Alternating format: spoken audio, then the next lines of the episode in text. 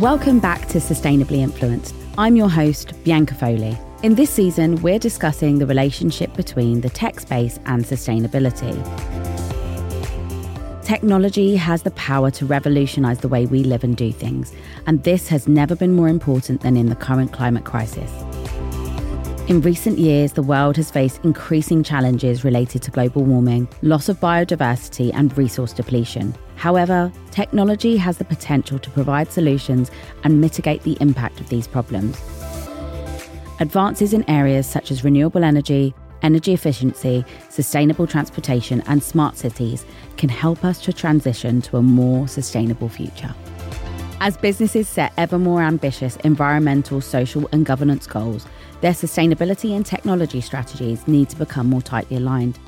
Over the course of this season, I'll be diving into these strategies, speaking to disruptors and free thinkers in the industry who are using technology based solutions to combat the climate crisis. So, in recent years, sustainability has become a top priority for many brands as consumers demand environmentally friendly and socially responsible products me being one of them. However, ensuring that the supply chain is environmentally friendly and socially responsible isn't really an easy task. Brands are now turning to things like blockchain technology to track and trace their products from source to shelf, helping them to achieve their sustainability goals. Now, it goes without saying, I'm definitely no expert, but as part of my research for this episode, I thought it would be really vital to include a bit more information as to what blockchain really is. So, I guess in simple terms, blockchain is a digital record keeping technology that allows people to create a secure and unchangeable record of transactions. Imagine a digital ledger that stores information in blocks and where each block contains a unique code and it's kind of linked to the previous block, creating a chain of blocks, hence the name blockchain. The chain of blocks is then stored on many computers across a network, making it very, very difficult to tamper with or change in any way. And it makes it more difficult when it comes to wanting to change the information on the blockchain. They can be used for a variety of applications, including cryptocurrency transactions, supply chain management, and even more. So let's talk a little bit more about traceability and blockchain and how it's helping supply chain a bit. So, blockchain enabled traceability kind of provides an unchangeable and transparent record of all transactions that occur in a supply chain. This then allows brands to track their products from the source to shelf, ensuring that their suppliers meet the required sustainability standards. For example, a brand can track the origin of raw materials and monitor the production process, ensuring that there's no illegal deforestation or exploitation of the workers. Brands can also then monitor the transportation of goods, ensuring that they are then transported in an environmentally friendly manner. And especially for more conscious or eco friendly brands, things like this are so, so important. One of the key benefits of using this kind of technology to enable traceability is that it can help brands to really improve their sustainability reporting. And with so many brands sort of trying to communicate their sustainability pledges and goals, things like this will actually help that and stop things like a greenwashing, but also things like green hushing, where brands are actually they may have credentials and they're not talking about them because they don't know how to effectively communicate them. Brands can also use the information gathered through this tech to demonstrate their commitment to sustainability and to show consumers that their products are environmentally friendly and socially responsible at the same time. Brands can also use the data to benchmark their sustainability performance against other brands in the industry, allowing them to make continuous improvements. Utilizing this form of tech also helps to reduce waste in the supply chain, which I think is one of the biggest things. Brands can use the technology to track the movements of their products and identify areas where waste occurs. For example, they can track the movement of unsold goods in the supply chain and work with suppliers to reduce that waste. So if they're creating too many products and there's unsold items, they can reduce the number of units and SKUs that are being made, which I think is probably the first point in reducing the amount of waste fashion or fashion that's ending up in landfill. Brands can also track the expiration dates of their products. So let's just say you're talking about food or beauty products that have an expiration date, then it reduces the number of products that go to waste due to spoilage Today, I'm speaking with a couple of really great guests. I have to say, these conversations were really uplifting for me, and especially as somebody who doesn't know an awful lot about this area. It was nice to speak to two women who work in the tech space and can speak so eloquently and passionately about their area of expertise. So, first up, I'm speaking to Erin Murphy, Chief Growth Officer of Topl. Founded in 2017, Topl helps businesses and other groups change the world. Topl has created the world's first blockchain designed for impact.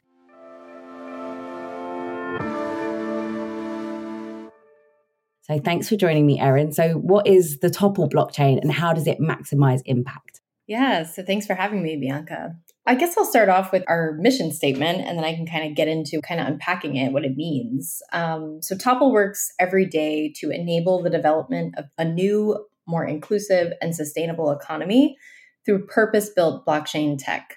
We are relentless in our drive to develop world class, decentralized, and open systems that uplift and empower the next billion and unlock the economic potential of positive impact. We believe that distributed ledger technology makes it economically feasible to, in quotes here, build good. And so Topl's a layer zero, public, permissionless, proof of stake blockchain that's designed, as you kind of mentioned in your intro there, to exclusively focus on the impact and sustainability space. And so, what does that actually mean? So, that means that every single engineering and design decision we've made over the last you know five six years since we were founded has started with this question of how can we best empower impact and sustainability projects? So that's everything from our underlying consensus layer, which you know we've built to be as inclusive as possible, to how we designed our ledger and accounting system, our smart contract language, all the way through to our tokenomics, and just really asking the question of how can the protocol itself even help fund at some point some of these initiatives.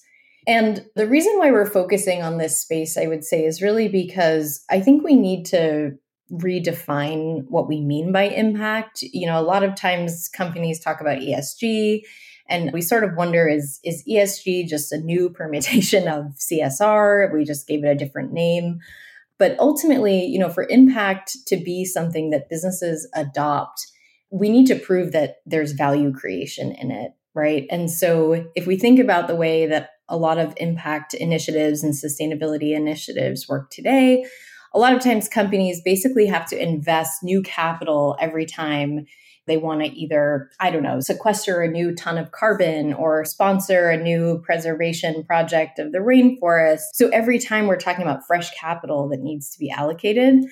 And Topl is really working toward a world where we can actually kind of close that system and make these impact initiatives profit generating. So if we can capture the money and the profits the benefits from this one turn of this proverbial flywheel can really kind of power the next.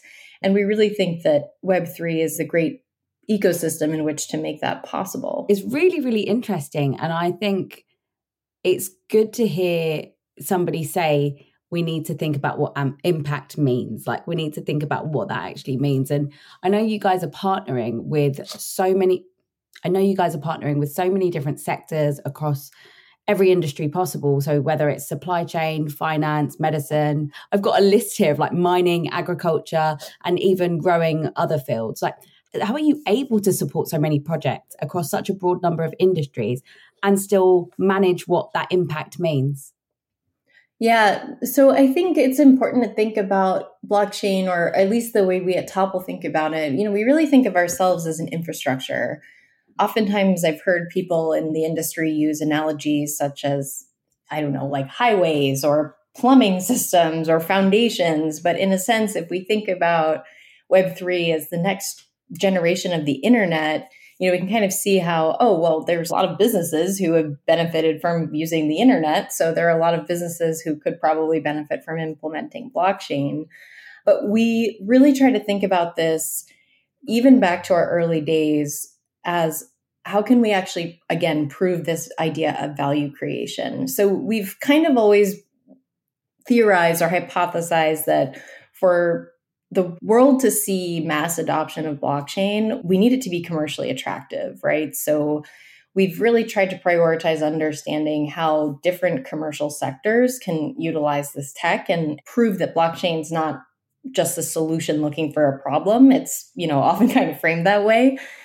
And in an effort to focus on this nexus of business use cases and impact, we, to your point earlier, we did really kind of cut our teeth, so to speak, in supply chain and traceability.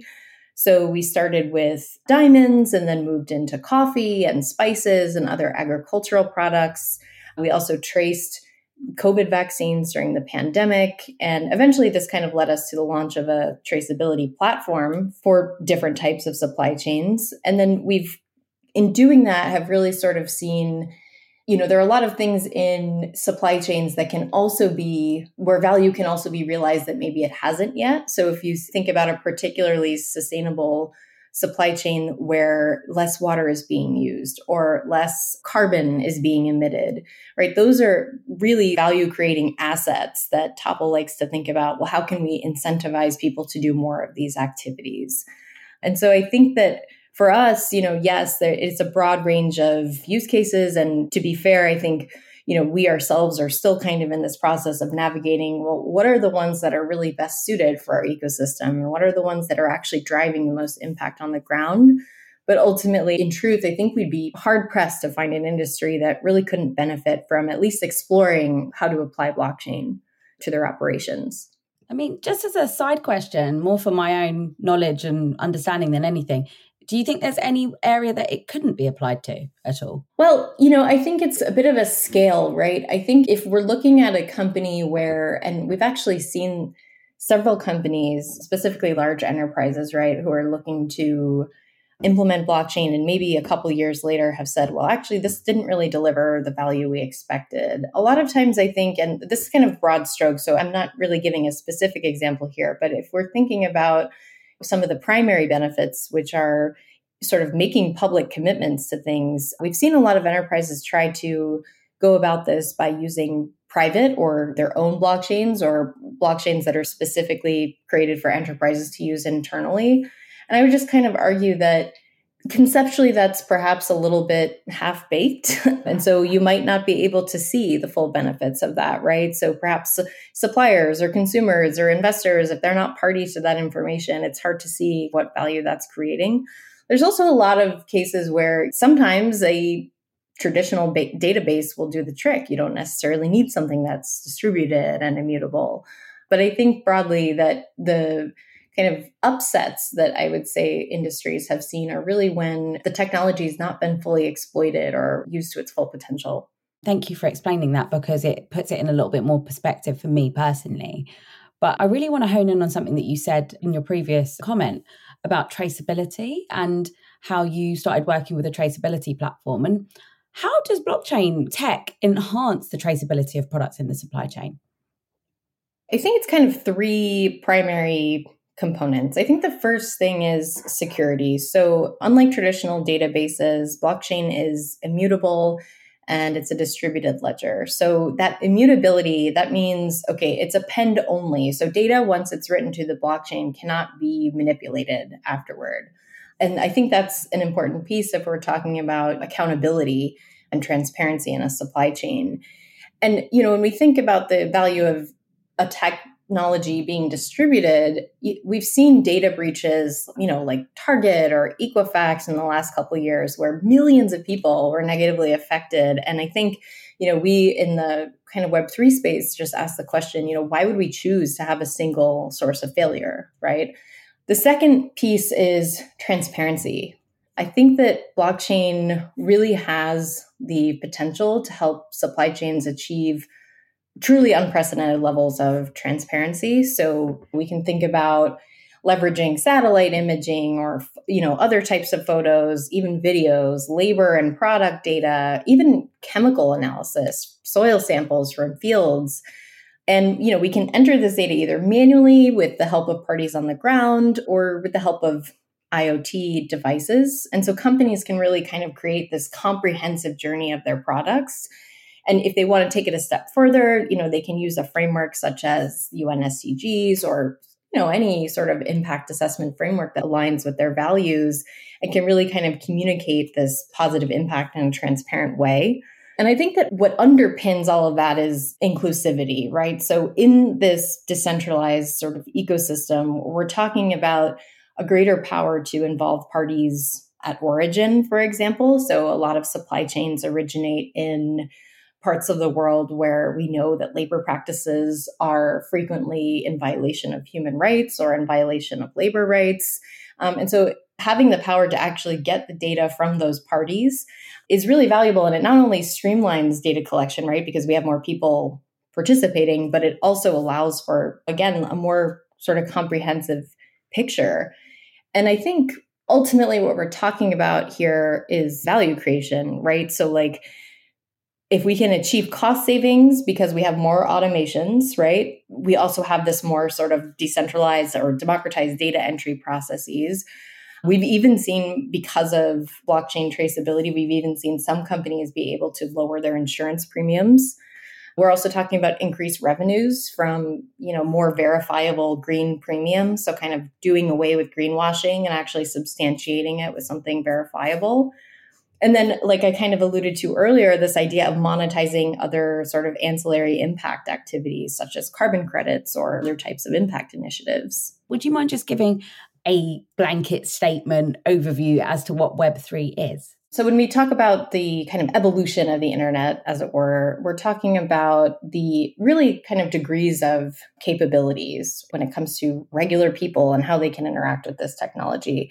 So, the first generation of the internet, which we can think about as web pages, was basically that people could pretty much read data. So, they could read data focus on different views. And this is kind of obviously when we saw the, the evolution of email, things like that. When we go to Web 2, we're talking about reading and writing. So that becomes you know a greater degrees of programmability. We see more blogs instead of just homepages wikis things like that. And that's really when we start to see instant messaging and tagging and it's more community focused.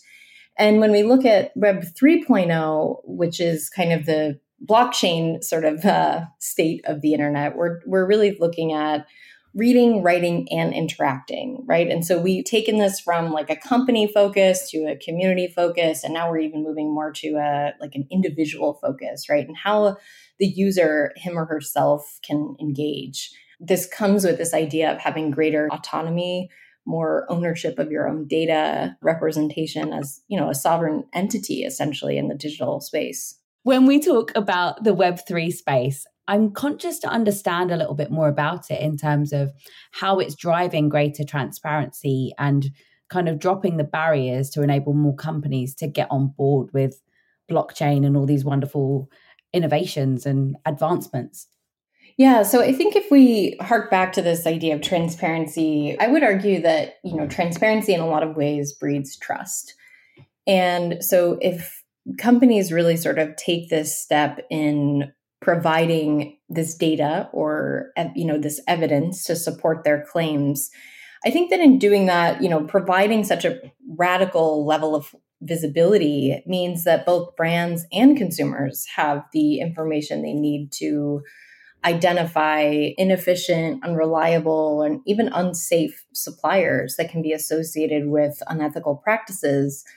And as consumers increasingly sort of favor companies who demonstrate commitment to sustainability efforts, I think this can also bring in more business too.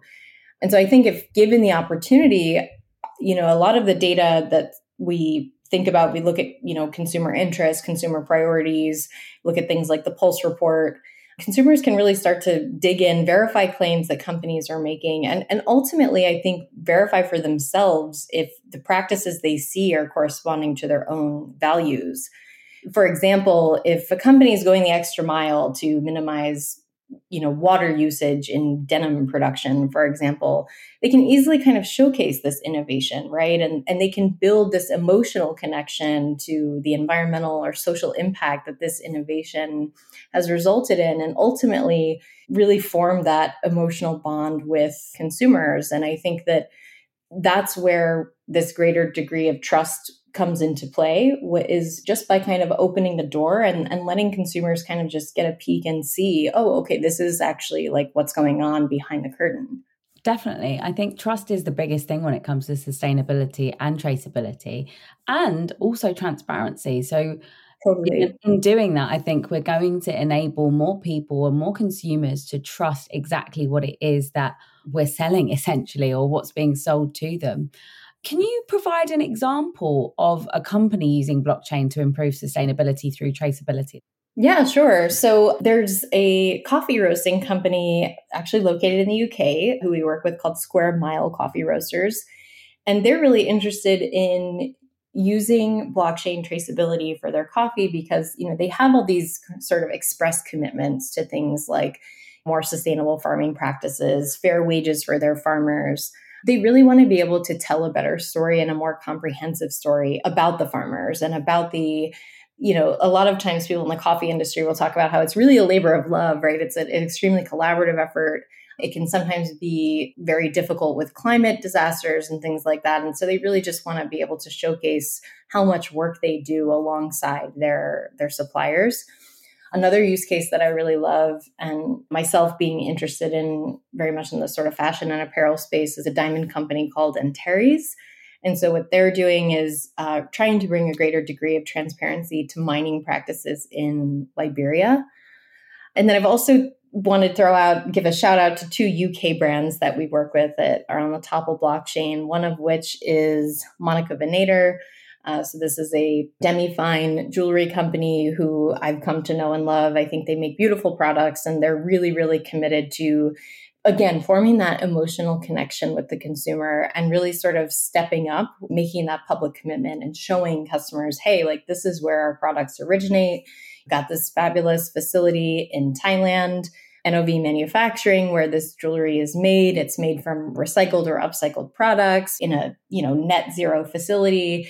You know, it's a really sort of comprehensive picture that they're painting for their buyers. And then uh, the last one would be a, a new brand, Beatrice Bayless. It's a female-led London-based clothing brand that's that's trying to make ethical apparel accessible. And I think that's just a really important mission because so many ethical and sustainable products are sort of out of reach for the average buyer.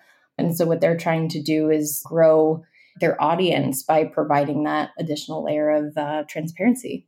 They're all fantastic brands. We're big fans of Monica here on Sustainably Influenced. and um, it's absolutely fantastic. And I've come across Beatrice Bayless before. It's amazing to hear. And on top of it, that you've got so many UK based brands on the Topl blockchain, which is fantastic. So, moving on to my last question can blockchain enabled traceability really help consumers make more informed purchasing decisions towards what I'd like to call a more quote unquote sustainable future? Yeah, so I think that the short answer here is yes.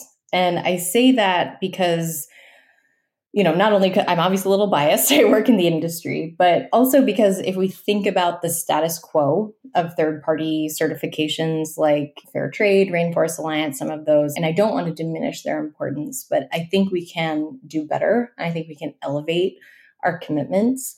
And I think ultimately it's it's kind of hard for consumers to navigate all of those stickers and labels and even if they take the time to kind of go through them, you know, the reality is, is that while certifications can give us insight into isolated supply chain information, they don't really show the entire supply chain process. But I do want to caveat all of this with saying that blockchain's not a silver bullet, right? So, for example, if a company really wants to improve transparency of its supply chain and share that with its customers so they can make better decisions, the first step really is is sure let's decide we're going to use a platform like Topl tracks or any other sort of traceability platform that's built to be a decentralized application. But they first need to answer and understand a few critical problem spaces. So the first is really what's the structure of their value chain? And, and this is important because if it's vertical, then ultimately companies really need to make sure they have the buy in from their own stakeholders, right? And is the company willing to invest the education and the resources to ensure that their actors are held responsible for this data?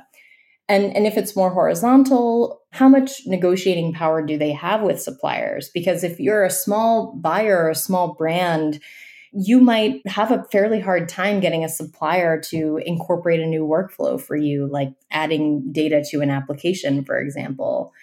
And so, you know, companies can kind of start with finding suppliers who are mission aligned. And I think that's a great first step. But ultimately, I think we need to get really creative with thinking about incentives, right? So, are there models of revenue sharing that suppliers might be interested in, uh, or, you know, reward systems so that we can really make sure that different types of companies, large and small, vertical, horizontal, have these opportunities to bring as many stakeholders on board as possible.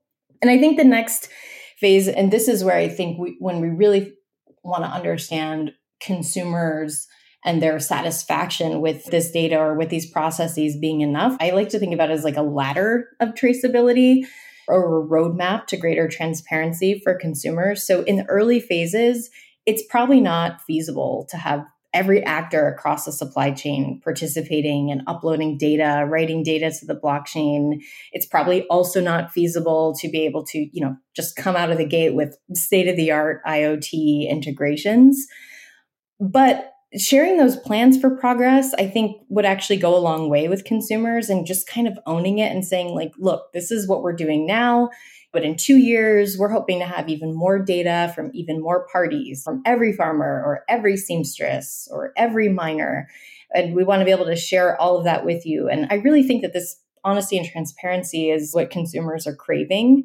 And I think ultimately it's important to remember that they're not expecting perfection, right? But there's a degree of commitment and especially public commitment that I think goes a really long way with consumers and that they genuinely appreciate so that they can really just make their own decisions when they're looking at, okay, well, you know, this brand, maybe they're not net zero yet, but they're showing me the data that makes it seem pretty plausible that their goal of 2030 is realistic.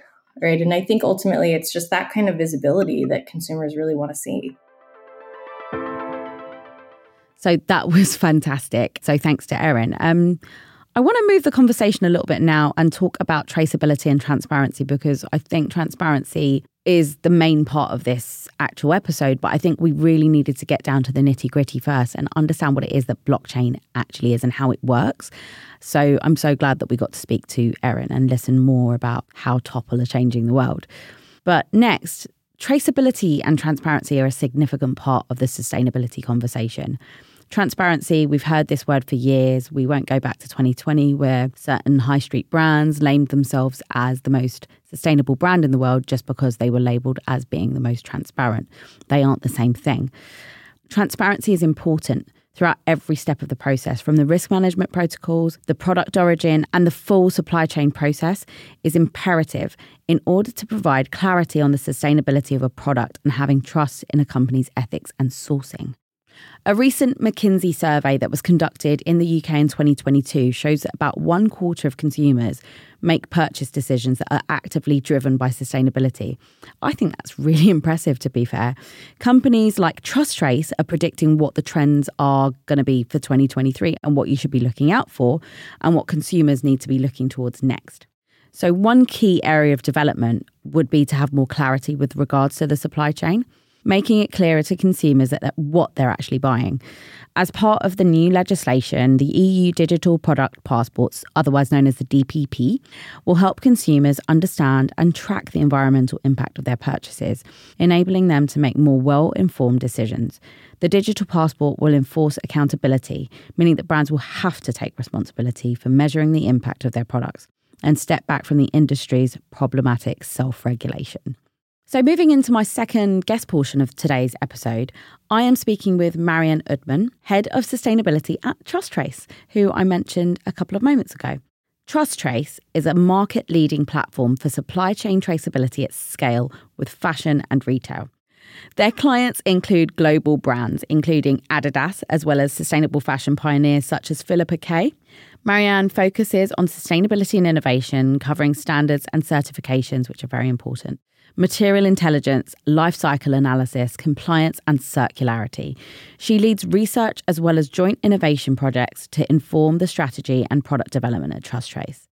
They're focused on helping brands achieve supply chain transparency, but doing so in a way that reduces the burden on the supplier, and many of which are based in the global south and have much more pressing priorities. Let's get into the conversation. So, Marianne, thank you so much for joining me. Could you tell us a little bit about TrusTrace and how it is that TrusTrace navigate information gaps in the supply chain, which can pose difficulties for transparency? And also just a little bit about yourself, please. Yes, hi, thank you, Bianca. So, my name is Marianne, and uh, I'm heading off the sustainability and innovation team at TrusTrace. And at TrusTrace, we are a SaaS platform for um, traceability and transparency, primarily in the fashion business. Uh, so, we work with large fashion brands and onboard those brands onto our platform and then onboard their suppliers onto the platform and build up a whole supply chain mapping with that. We then onboard or we capture different data points uh, from certificates, POs, transactions about certain materials to really help uh, the brands achieve their sustainability goals. I mean, is there anything else that you can maybe explain and go into a little bit further detail for our audience. I think so many people listening now are way more interested in the science behind stuff of how it works. So, because this season is all about tech, trying to go into as much detail as obviously legally possible within a business, but um, just to kind of provide a little bit more in terms of the logistics, I guess I'd say, of how it works. Yeah, sure, of course. So the way it works, I mean, it's a big project, right? It's something that we consider it as a change management process uh, within the companies because there's a lot of different departments involved. It's quite costly and it really requires some energy from both the brands but also from the suppliers. So the way it works is that the brand would get a logging into our platform and would invite their known suppliers who would onboard onto the platform and they will upload, uh, let's say, for example, certificates, audits, uh, any kind of information about transactions, about the POs, depending on what has been agreed before. And that goes down until the suppliers that the brand knows directly. They can then subsequently invite their direct suppliers. So, with that, you're building up the supply chain as far down as you come into the value chain. So, in theory, you can get all the way down to the source, to the raw material. But that's really, really difficult and really, really challenging um, because of the lot of the materials that are being used are what is called a commodity. So it's something that you actually don't necessarily want to be able to trace down to a extraction level. Some is possible, but some is very, very difficult. So that there needs to be different ways in how to do that. But just trying to get over the initial part of the first suppliers that you know and getting deeper into that, that's already a, a, big step and a good achievement if you're getting down to a, a lower tier. It's really interesting. I think traceability is such a huge, huge topic of conversation at the moment. And it has been for quite some time now, actually, funnily enough. And I think what sort of sparked it was the transparency index. And brands like H&M coming out and saying, oh, well, because of transparency, we're automatically the most sustainable brand. It's like, ah, no, no, no, you're mixing the two up. They're very, very different things. So, something that's really important and that we've kind of been talking about a lot on this episode as a whole is something about how companies ensure that their suppliers are meeting standards. So, how can they, in your opinion, how can other companies ensure that their suppliers are implementing sustainable practices and meeting ethical standards? Because this is really key. Yeah, that's a very good question. However, I'd like to take a step back because before you can start improving your suppliers and uh, let's say working with them to improve their practices, I would say you have to first start getting your own transparency and your own uh, traceability and getting a system in place and actually knowing your suppliers, building a relationship to your suppliers. I think that's the first step before pushing the ball over to the suppliers.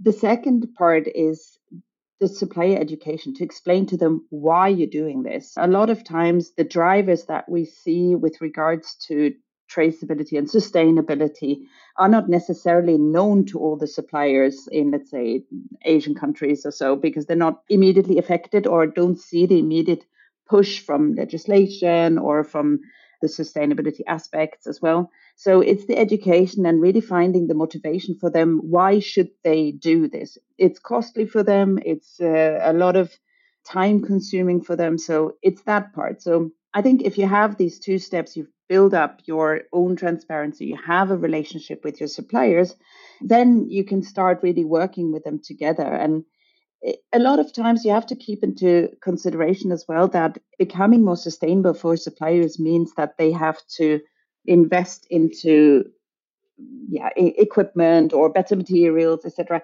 it's costly for them so it's nothing that uh, suppliers usually can just do out of the blue so there needs to be a support system as well trying to find a better way on how to all work together and not just push the problem down to the suppliers so, sustainable financing, which is something that is currently being explored by many different areas, could be something that helps suppliers to enable a more sustainable practice uh, within that area. Right now, it's audits that are, let's say, the most commonly used tool to identify if a supplier is doing the right thing or not.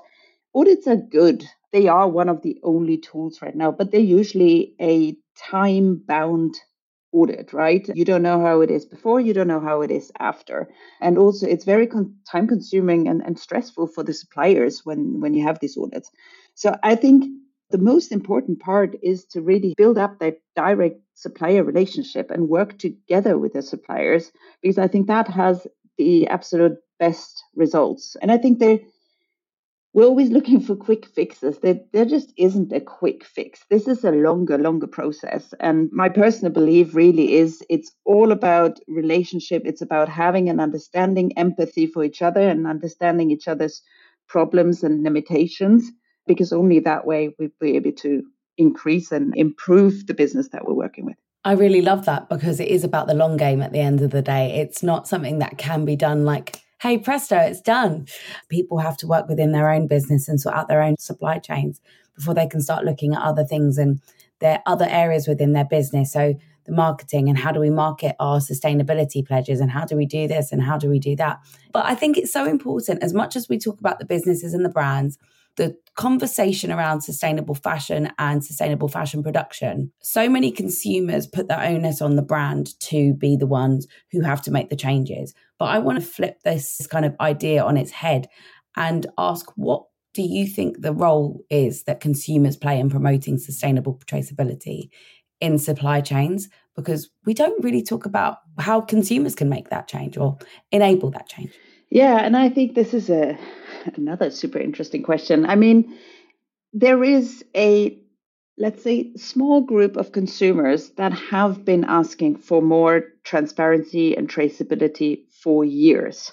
And they're very, very concerned. They're very conscious about the fashion industry, about supply chains, about everything that's going on.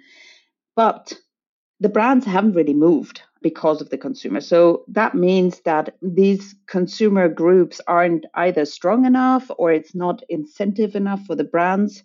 And if you're looking into actual data, it does show that there's a data, for example, from McKinsey from 2021 that shows that 26% of the UK consumer strongly care about sustainability when doing any purchase. However, this same group also has an above average income and and that's the point. So if you have to think about uh, let's say you have a family and you're not above av- average income and you have to think about you have to put food on the table clothes on the table everything else pay the electricity bills sustainability just isn't one of your top considerations. It's just not top of mind. So that makes a lot of sense. And i think from the consumers of course they want to know but also it's really, really difficult to know what to know because what is the consumer going to do with the information of the supply chain? It doesn't say anything. You have to put that data into context for the consumer to also make a conscious decision with that data. To make it simple, if we if we're looking into an example of carbon footprinting, for example, everyone talks carbon numbers, carbon footprint. So ideally in the fashion industry, you want to have a shirt and a shirt that you can compare on a carbon footprint number. However, nowadays, especially if we're looking into carbon footprint and water and biodiversity, it's first of all, it doesn't have to be the same methodology that was used. So the same shirt can have one score here and a different score here just because they're using a different methodology.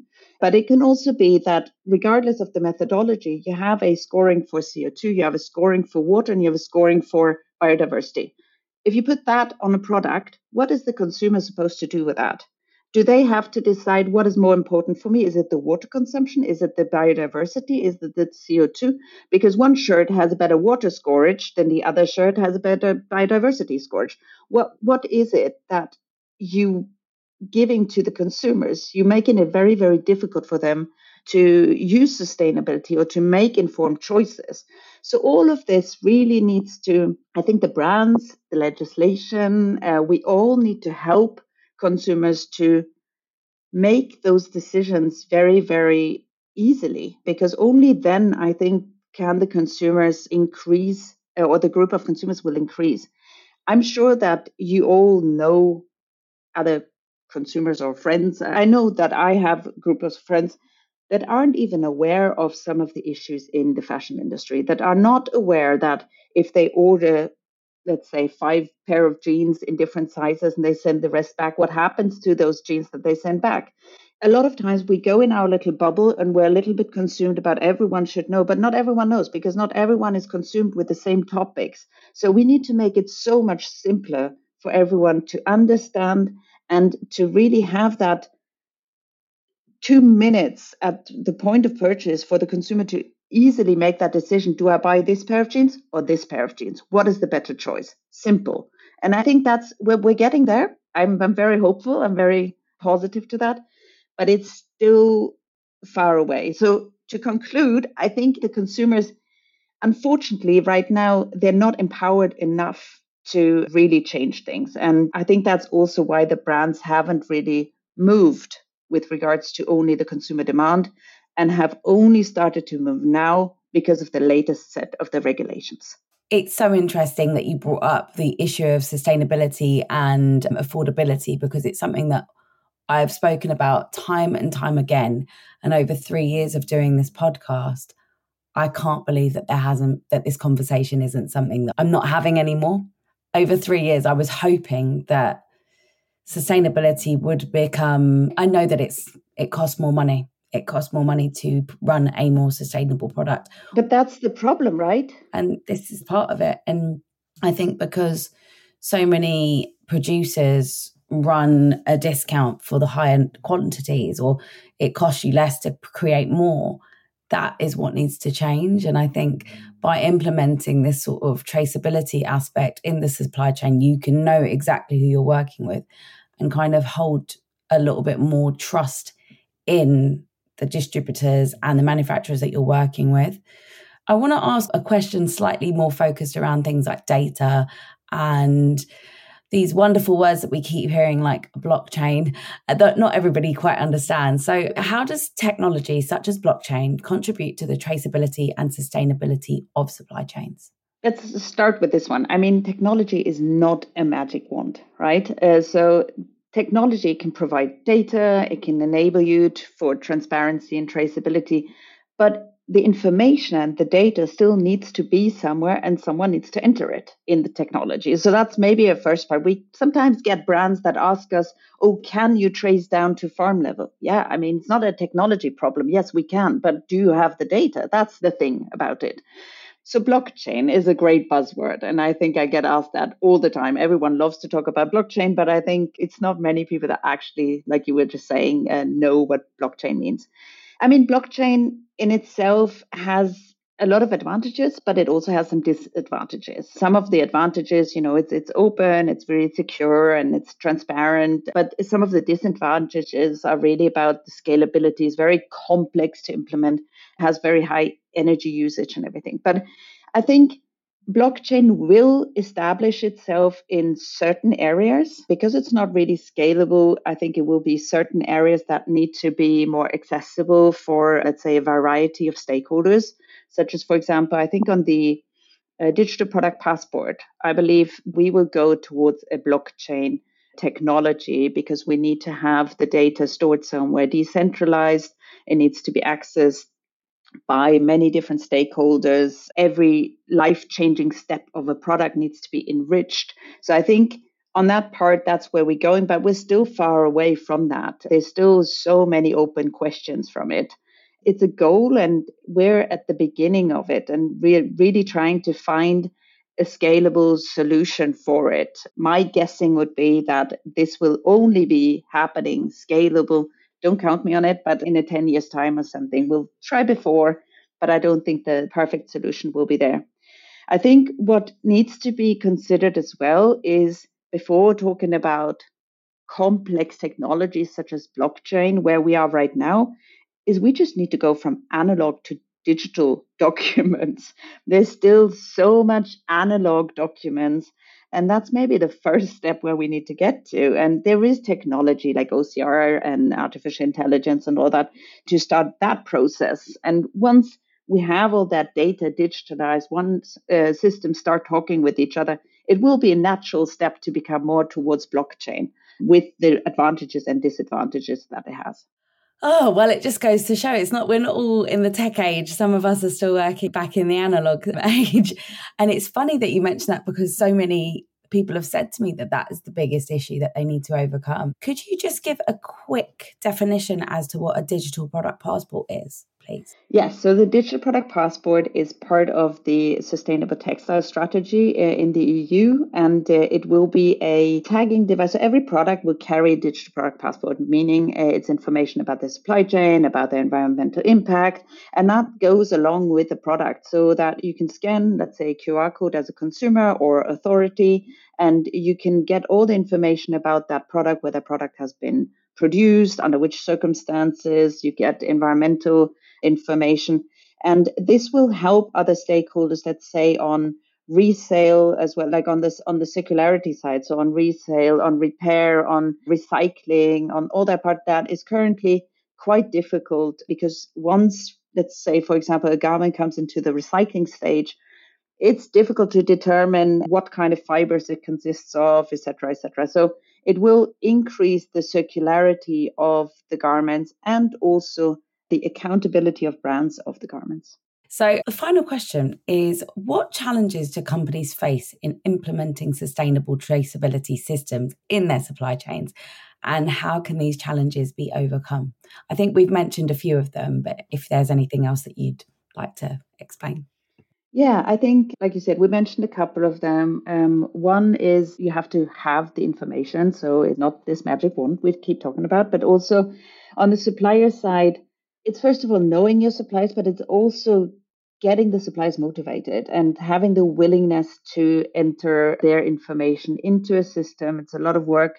They don't get anything out of it right now. So it's that motivation that is needed. Sometimes they have to fill in different systems because it's we're still very very young in the traceability technology so to say so there is no right now there's no primary system or something that keeps talking to each other. So there's a lot of obstacles on that side which i think will will be overcome but it takes time and it takes motivation takes explanation and education towards the supplier.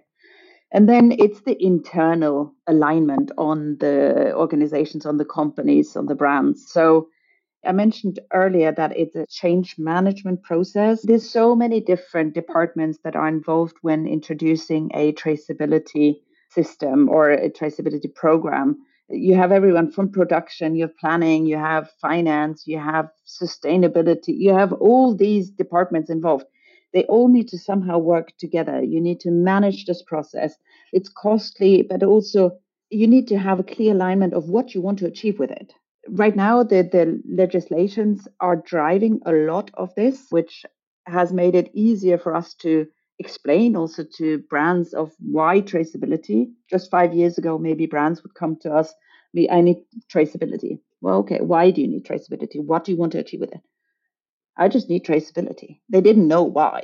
And now this this why is so important to really know what is it that you want to achieve with it so we've seen that if the top management is involved and is really driving this, that's when we've seen the programs to succeed best.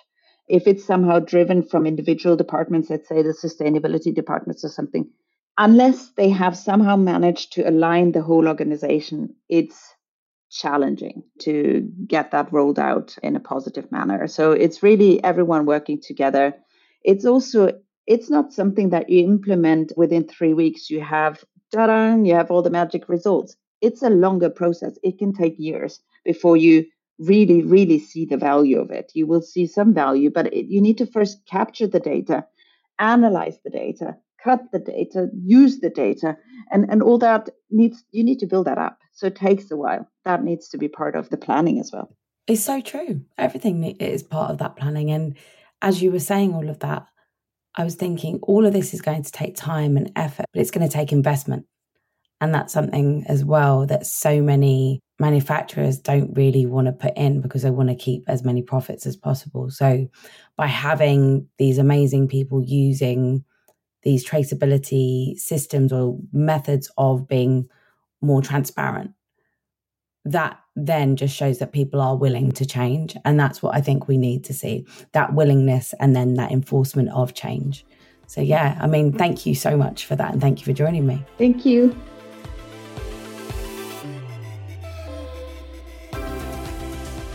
all I can say is wow. Um, thank you both so much for joining me on today's episode. I have learnt so, so much. These conversations for me have been really, really enlightening because sometimes as a woman, you can feel a bit left out of the tech conversation. So, speaking to other women who live and breathe it has really, really inspired me. And I have really enjoyed learning about blockchain enabled tech and enabling better transparency and traceability through the supply chain it's something that I think if the industry were to put a lot more money into and start funding it more, it would allow more and more brands to track and trace their products from source to shelf. And I think that that's what's so important. I used to work in supply chain, hence why maybe I'm more excited about this. So I used to be a supply chain manager at a large digital company. I'm not going to name names, I've spoken about it before on the podcast. But yeah, I think when we're talking about things like supply chain, we don't necessarily think about it with regards to the tech side of things and to see this innovation. We think about the tech in terms of building things and making things and making the product, but we don't think about the tech and how it's supposed to streamline the process and make it better because streamlining doesn't necessarily mean bad, it can mean good. So I think as a woman in this conversation, I think it's so lovely to hear other women who are really championing that and leading the charge on this change. So, with the help of blockchain technology, brands can really start to take that first step towards a more sustainable future. In next week's episode, we'll be discussing whether apps are the future in changing consumer behaviour. Until then, you can subscribe and listen back to previous episodes of Sustainably Influenced on all good podcast platforms. You can follow at Sustainably Influenced on Instagram and TikTok. I'm Bianca Foley. Thank you for listening. This season of Sustainably Influenced was produced by Content is Queen, sound editor Amber Miller, research assistant Toyo Douglas, and presented by Bianca Foley.